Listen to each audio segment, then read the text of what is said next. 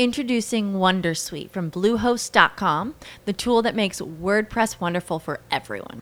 Website creation is hard, but now with Bluehost, you can answer a few simple questions about your business and goals, and the Wondersuite tools will automatically lay out your WordPress website or store in minutes. Seriously.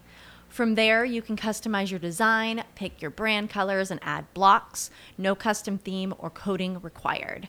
You'll get content suggestions that you can keep or revise, and with Yoast SEO built in, we automatically help you get found in search engines.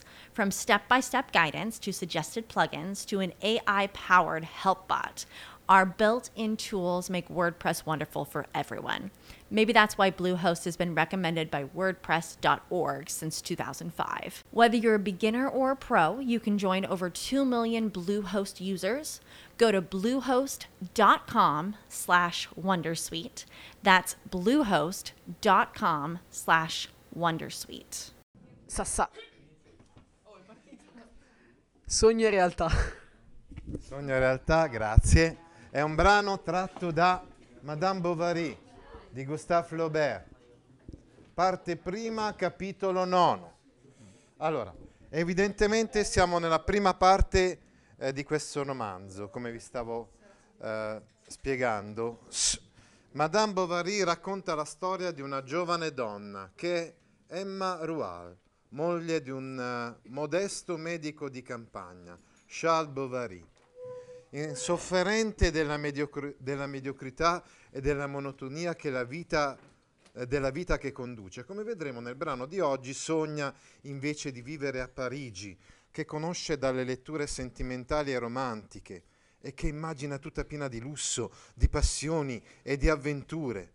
Alle sue fantasticherie si contrappongono con il loro grigiore le persone e le cose della sua vita le, reale le giornate sempre uguali, scandite dal monotono rintocco delle campane, il marito che è buono, ma è mediocre. Il farmacista, o me, che poi sarà quello che, da cui prenderà insomma, il veleno con, con il quale si ucciderà, Emma Bovary, che è democratico, e invece il curato che è reazionario. Allora lei cerca di avere delle storie, cioè cerca di avere dei flirt, delle storie evidentemente extraconiugali, che possano soddisfare questo suo sogno, questo suo desiderio di storie affascinanti, sentimentali. La prima sarà con Léon Dupuis, giovane praticante di un notaio, anch'egli sognatore, che però poi dovrà partire, andare via per proseguire i suoi studi a Parigi.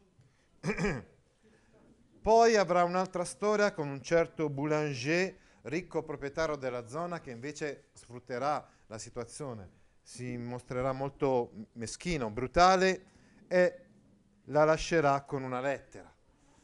Piomba insomma nell'insoddisfazione più totale, cerca dei rimedi con queste storie extraconiugali, ma non riesce a trovare rimedio alla noia. Cerca rimedio nella religione, anche lì assolutamente non riesce a trovare soddisfazione, pertanto poi si prende, prende questo, assume questo veleno e muore eh, dopo atroci e lunghe sofferenze. Suo marito Charles, sconvolto dalla morte della moglie e dal ritrovamento delle lettere che Emma scrive, scriveva al suo amante Boulanger, trascorre la vita in solitudine, trascurando lavoro famiglia.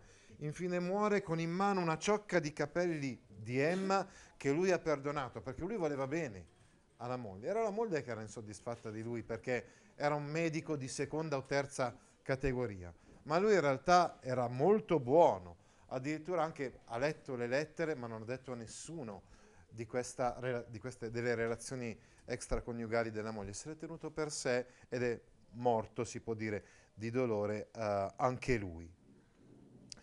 Ecco, uh, que- questo è un brano tratto da questo romanzo, dicevamo ed è il brano proprio nel quale eh, si mostrano questi sogni, queste fantasie di Emma Bovary, che aveva letto molto e quindi sognava di essere anche lei protagonista di una de- delle storie affascinanti, romantiche, eh, che aveva letto appunto nei romanzi. Parigi, più vasta di un oceano, scintillava dunque agli occhi di Emma. Attenzione, nella fantasia, nell'immaginazione, perché lei è già in provincia, è già lontana da Parigi, no? è, è già in un'altra condizione, in un'altra situazione, avvolta da un'atmosfera purpurea. Come avrete studiato anche in storia, la porpora era tipica dei ricchi, di chi poteva permettersela, anche nell'antichità. I molteplici aspetti della vita che si agitava in quel tumulto erano però ben suddivisi e classificati in quadri distinti. Si fa delle fantasie, appunto dei sogni, che sono però ognuno la sua categoria. Emma ne prendeva in considerazione soltanto due o tre, i quali finivano per cancellare tutti gli altri e per rappresentare da soli l'intera umanità. L'ambiente nel quale si muovevano gli ambasciatori erano i saloni dei, dai pavimenti lucidi immagina, sogna, no? Che gli ambasciatori sono ricchi e si possono permettere di avere palazzi straordinari, dalle pareti rivestite di specchi, in mezzo ai quali si trovavano tavole ovali ricoperte da tappeti di velluto con la frangia d'oro. Non mancavano gli abiti a strascico, i grandi misteri, le angosce dissimulate da un sorriso. Veniva poi il mondo delle duchesse, Qui tutti erano pallidi, si alzavano alle quattro del pomeriggio, le donne, povere care, portavano sottoveste dall'orlo ricamato a punto inglese e gli uomini, dotati di insospettate capacità sotto un'apparenza frivola, sfiancavano i loro cavalli in gite di piacere, trascorrevano l'estate a Baden e verso la quarantina sposavano ricche ereditiere. Ecco, attenzione, il procedimento narrativo che sta utilizzando Gustave Flaubert è quello della focalizzazione interna, cioè assume il punto di vista di Emma Bovary. Tanto che ci sono persino dei, dei momenti di discorso in diretto libero. Sottolineiamo le donne povere care. Questo povere care potrebbe essere un'esclamazione che è venuta in mente a Emma Bovary, la quale invidia le duchesse, invidia quelle persone che si possono permettere, ad esempio, questi abiti, no? questo povere care con il punto esclamativo. È l'inserzione del personaggio all'interno di quella che è la parte del narratore. Questo si chiama discorso indiretto libero, Erleb Terede. È una di quelle tecniche narrative che eh, inseriscono Gustave Flaubert nel, in una fase di grande innovazione della narrativa nella seconda metà dell'Ottocento e infatti lui sarà considerato dai naturalisti francesi come una sorta di maestro, di precursore, ecco. Possiamo considerarlo così, un precursore del naturalismo, che è una di quelle correnti letterarie in cui si innovano le tecniche narrative si utilizza appunto il discorso in diretto libero sulla scorta anche di quanto fatto da Gustave Flaubert. Ecco, Emma che sogna questi vestiti straordinari, la villeggiatura nelle terme di Baden, che è in Germania, e poi questi matrimoni straordinari, ricche ereditiere, eccetera. Esattamente il contrario di quello che è stato il suo matrimonio, con un essere mediocre, come questo tale medico di, di provincia nei salottini dei ristoranti dove si cena dopo mezzanotte si divertiva al lume della candela la folla eterogenea degli uomini di lettere e degli attrici. Ecco, ho letto per esempio proprio uh, l'altro mese con, eh, in quinta, in un'altra classe, del, uh, per esempio di come lei una volta andando a teatro si medesimasse sulla scena, era rappresentata Lucia di Lammermoor e soprattutto sognava di avere una storia con il tenore che era appunto il protagonista di, di questa rappresentazione della Lucia di Lammermoor. Lei vive in questo mondo, un mondo tutto suo, un mondo fatto di romanzi, dicevamo, uh, romantici, no? le lettere, uomini di lettere. Sognava questi, questi luoghi in cui, in cui i protagonisti erano uomini di lettere e attrici. Sognava questo mondo, il mondo ricco e scintillante di Parigi, e invece viveva nel grigiore della provincia. Creature prodighe, generose, piene di soldi, come re, soldi da, da spendere e spandere, no? i prodighi, come re, piene di ambizioni idealizzate e di deliri fantastici. Conducevano un'esistenza che si librava al di sopra di tutto fra cielo e terra, in mezzo alle tempeste, qualcosa di veramente sublime, quanto al resto degli uomini erano tutti nullità, senza una precisa ubicazione, quasi non esistessero affatto. D'altronde, quanto più le cose erano vicine, tanto più i pensieri di lei se ne allontanavano. Ecco, questo però è molto interessante per noi, perché rappresenta un rischio sempre per tutti noi, quello di farci dei flash mentali, dei sogni e di non badare a quella che è la realtà che abbiamo davanti, no? Ci facciamo delle illusioni, ci facciamo delle fantasie e non facciamo i conti con la realtà. Certe volte la realtà è dura, è cruda, eppure è attraverso questo, l'affronto con la realtà, che possiamo diventare grandi. Invece Emma è sempre infelice. Perché? Perché sogna una, un qualcosa che è diverso rispetto alla realtà che ha davanti. Tutto ciò che le era prossimo in maniera immediata, la compagnia noiosa, i piccoli borghesi imbecilli, la banalità della vita, le sembrava un'eccezione, un caso anormale in cui lei si trovava presa, mentre al di là di ciò si stendeva a perdita d'occhio lo sterminato paese della felicità e delle passioni. Come dire, adesso mi capita di dover condividere la vita con questa gente mediocre, ma io sono fatta per altro. Confondeva nelle sue smanie la sensualità del lusso con le gioie più intime, l'eleganza delle abitudini con le delicatezze del sentimento. Per l'amore, come per le piante esotiche, non era forse indispensabile un terreno adatto e una temperatura particolare? I sospiri al chiaro di luna, i lunghi abbracci, le lacrime che scorrono sulle mani abbandonate, gli ardori della carne, i languori della tenerezza, non possono quindi andare separati dai balconi dei grandi castelli pieni di comodità, dai boudoir, dalle tende di seta e dagli spessi tappeti, dalle giardiniere fiorite, dai letti troneggianti sopra un piedistallo, né dallo scintillio delle pietre preziose e dai galloni delle livree. Dice Emma Bovary, non è indifferente l'ambiente, l'ambiente in cui, in cui si possono, per esempio, consumare delle storie affascinanti, delle storie fantastiche.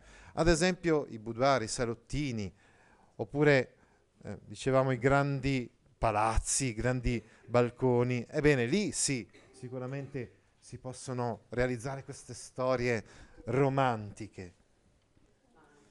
Lo stagliere che ogni mattina veniva a strigliare la cavalla attraversava il corridoio con i piedi nudi, entro grossi zoccoli e con indosso un lacero camiciotto. Ecco, loro, eh, no, ho bisogno di qualcuno con cui eh, eh, far finta di... Eh, eh, di, fa- di, insomma, di interloquire con uno stagliere. Faccio finta di essere Emma, Emma Bovary. No, no, no, l'ho detto, l'ho detto prima. L'ho detto. Allora, dicevamo, lui, lei di fatto vive nell'ambiente provinciale, è medico di provincia, è, appartiene alla classe della borghesia, piccola borghesia se vogliamo, ma si può anche permettere qualche servitore, ad esempio. Ma lei vive con insofferenza anche questo, perché vede che questi servitori qua sono rozzi, sono bestiali, sono, uh, appunto dicevamo, uh, rozzi. Era questo il valletto dai calzoni a coscia, del quale ci si doveva accontentare Ecco, ascoltate, lei sognava di essere una signora di città e le signore di città hanno i valletti coi calzoni a coscia. Invece lei che vive in provincia si deve accontentare di questo zoticone villano con i, i pantaloni corti e con i piedi nudi. Quando aveva finito il suo lavoro se ne andava e non tornava più per tutta la giornata Charles, infatti, appena rientrava, portava lui stesso la bestia nella scuderia, le toglieva la sella, le metteva la cavezza, mentre la domestica portava un fascio di fieno e lo gettava in qualche modo nella greppia. Ecco, attenzione. Probabilmente anche il fatto che il marito si mettesse anche lui a fare queste operazioni così vili, così ignobili per, per lei era la dimostrazione che aveva sposato un tipo proprio, eh, insomma, un po' di seconda, di seconda categoria, insomma, o di terza categoria. Si metteva anche lui proprio a mettere a, mettere a posto i, i cavalli. No? In fondo al cuore continuava a sperare che accadesse qualcosa di diverso. C'è questo sul vostro libro? Perché, sì, eccolo qua. Sì. Come i marinai in pericolo, volgeva sguardi disperati sulla solitudine della sua vita, cercando di scorgere una vela bianca lontana fra le brume dell'orizzonte. Ecco, attenzione, questo abbiamo detto che nella prima parte, nel momento in cui lei si è, si è appena sposata, inizia a sognare. Poi dopo è chiaro, questi sogni, questi desideri la porteranno ad avere questi rapporti extraconiugali adulterini che non, la, non porteranno comunque più felicità nella sua vita, anzi, non sapeva che cosa stesse aspettando, cosa stava aspettando, quale evento avrebbe spinto verso di lei l'avvenimento desiderato, a quale lido l'avrebbe fatta approdare, se si sarebbe trattato di una scialuppa o di un vascello tre ponti carico di angosce o pieno di felicità fino ai boccaporti. Ecco, lo scopo della vita di Emma era quello di provare forti sensazioni, forti sentimenti, grandi storie. Non importa se sono storie anche che portano grandi angosce. Non poteva sopportare però la mediocrità. E allora le avrà le storie che, che le porteranno tante angosce senza però eh, portarle quella felicità agognata. Ogni mattino al risveglio sperava che ciò avvenisse proprio quel giorno e ascoltava ogni rumore. Si alzava di, sopra, di soprassalto e si, stupira, e si stupiva che ancora non accadesse nulla. Poi al tramonto, sempre più triste, desiderava di essere all'indomani. Tornò la primavera. Emma provò a volte un senso di soffocamento ai primi calori, quando fiorirono i peri. Fin dai primi giorni di luglio cominciò a contare sulle dita quante settimane mancavano per arrivare al mese di ottobre, nella speranza che il marchese di Andevilliers fosse, eh, forse sarebbe da, avrebbe dato ancora un ballo alla Vaubyessard. Beh, insomma, evidentemente anche là in provincia ogni tanto c'era un qualcosa che sembrava a lei un barlume della gran vita urbana parigina.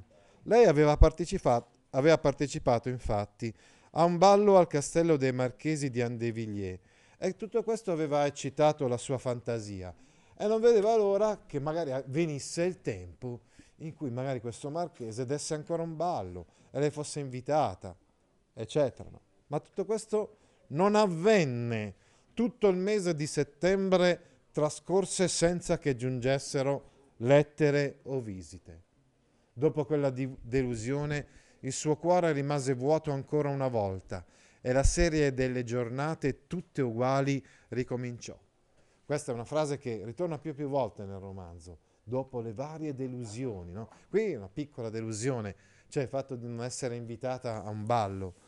Poi ce ne saranno altre, eh, maggiori insomma. Ma lei comunque prosegue la sua vita sempre con questi sprazzi di momenti di euforia cui seguono momenti di grande depressione. Ormai si sa, bellissimo questo, questo romanzo che è dell'Ottocento ma che se volete rappresenta molto bene anche spesso il modo di vivere del, dei giorni d'oggi. No? Noi per esempio siamo oh, molto spesso soggetti a depressioni. Sapete che depressioni eh, crisi d'ansia, eccetera, sono sempre di più in aumento e, e le persone spesso assumono anti, antidepressivi, in, farmaci in maniera spropositata per cercare di ovviare a queste loro turbe psichiche. Ormai si sarebbero susseguite dunque così tutte in fila, monotone, anonime, e senza portare con sé proprio nulla. Le giornate si susseguono così per Emma, così l'una uguale all'altra. Le altre esistenze, per quanto piatte fossero, avevano almeno la, prob- la probabilità di un avvenimento imprevisto e gli avvenimenti imprevisti provocano talvolta peripezie senza fine, tutto cambia, soltanto per lei non succedeva mai niente. Dio aveva voluto così. L'avvenire si presentava come un corridoio nero in fondo al quale vi era una porta sprangata.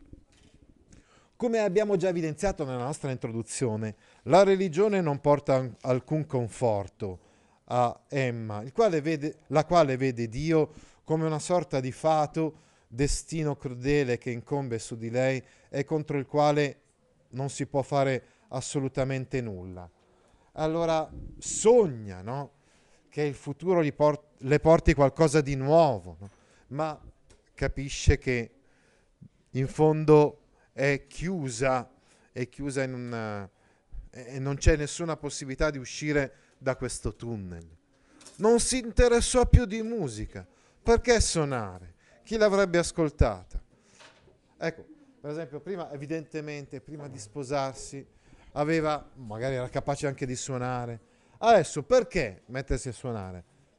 Chi l'avrebbe ascoltata? Dal momento che non avrebbe mai potuto esibirsi con un abito di velluto con le maniche corte, a un concerto, su un pianoforte Erard, uno dei, una delle marche insomma, di pianoforti di Parigi di maggior prestigio, facendo correre le dita leggere sui tasti d'avorio e sentire intorno a sé circondarla come una brezza un mormorio estatico.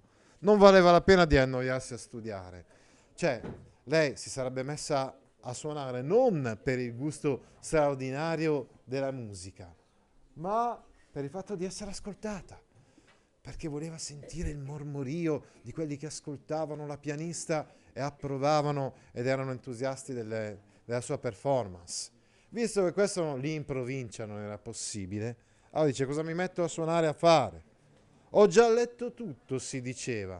Abbiamo detto che effettivamente quando era giovane, aveva letto tantissimi libri. Adesso non ha neppure lo stimolo di mettersi a leggere. Dice, ho già letto tutto. Sono proprio i libri, quei libri che hanno coltivato in lei questi sogni, questi desideri di storie passionali, eccetera. E restava lì a far arroventare le molle nella brace del cammino o a guardar cadere la pioggia. Quindi con in mano lo strumento, l'arnese, le molle con cui si mettono i vari pezzi di legno nel, nel camino, rimaneva lì fissa, immobile, tanto che eh, insomma le molle, appunto questo strumento di, di ferro, si arroventava a rappresentare proprio la monotonia della sua vita, guardar cadere la pioggia fuori. Che tristezza la domenica quando suonava il vespro. Ascoltava con una concentrazione attonita battere a uno a uno i rintocchi sordi della campana. Eh, abbiamo già sottolineato nella nostra, nella nostra spiegazione la triste esistenza di provincia alla quale lei non riesce assolutamente ad adattarsi. Ecco il vespro della domenica, perché comunque uno la domenica si aspetta che succeda qualcosa, ma poi ritorna il lunedì. È un po' quello che ci rappresenta anche Giacomo Leopardi nella sua poesia Il sabato del villaggio. Si aspetta tanto, ci si aspetta tanto dalla domenica, poi arriva molto presto anche la fine della domenica. Sul tetto un, gatto camminava lentamente facendo la gobba, sotto i raggi di un pallido sole. Il vento sol- sollevava nuvoli di polvere sulla strada maestra. Di tanto in tanto un cane lontano ululava e la campana, a intervalli regolari, continuava i suoi rintocchi monotoni che si perdevano nella campagna. Ecco, i rintocchi sordi della campana che sono proprio quelli che significativamente sono i rintocchi del vespro. È come dire quindi che lei è, si sente già al vespro, a, alla sera della sua vita, verso la morte, perché, perché non ha più nulla da aspettarsi dalla vita. Hello, it is Ryan, and we could all use an extra bright spot in our day, couldn't we? Just to make up for things like sitting in traffic, doing the dishes, counting your steps, you know, all the mundane stuff. That is why I'm such a big fan of Chumba Casino. Chumba Casino has all your favorite social casino style games that you can play for free anytime, anywhere with daily bonuses. That should brighten your day a little. Actually, a lot. So sign up now at chumbacasino.com. That's chumbacasino.com. No purchase necessary. BGW. Void were prohibited by law. See terms and conditions. 18 plus.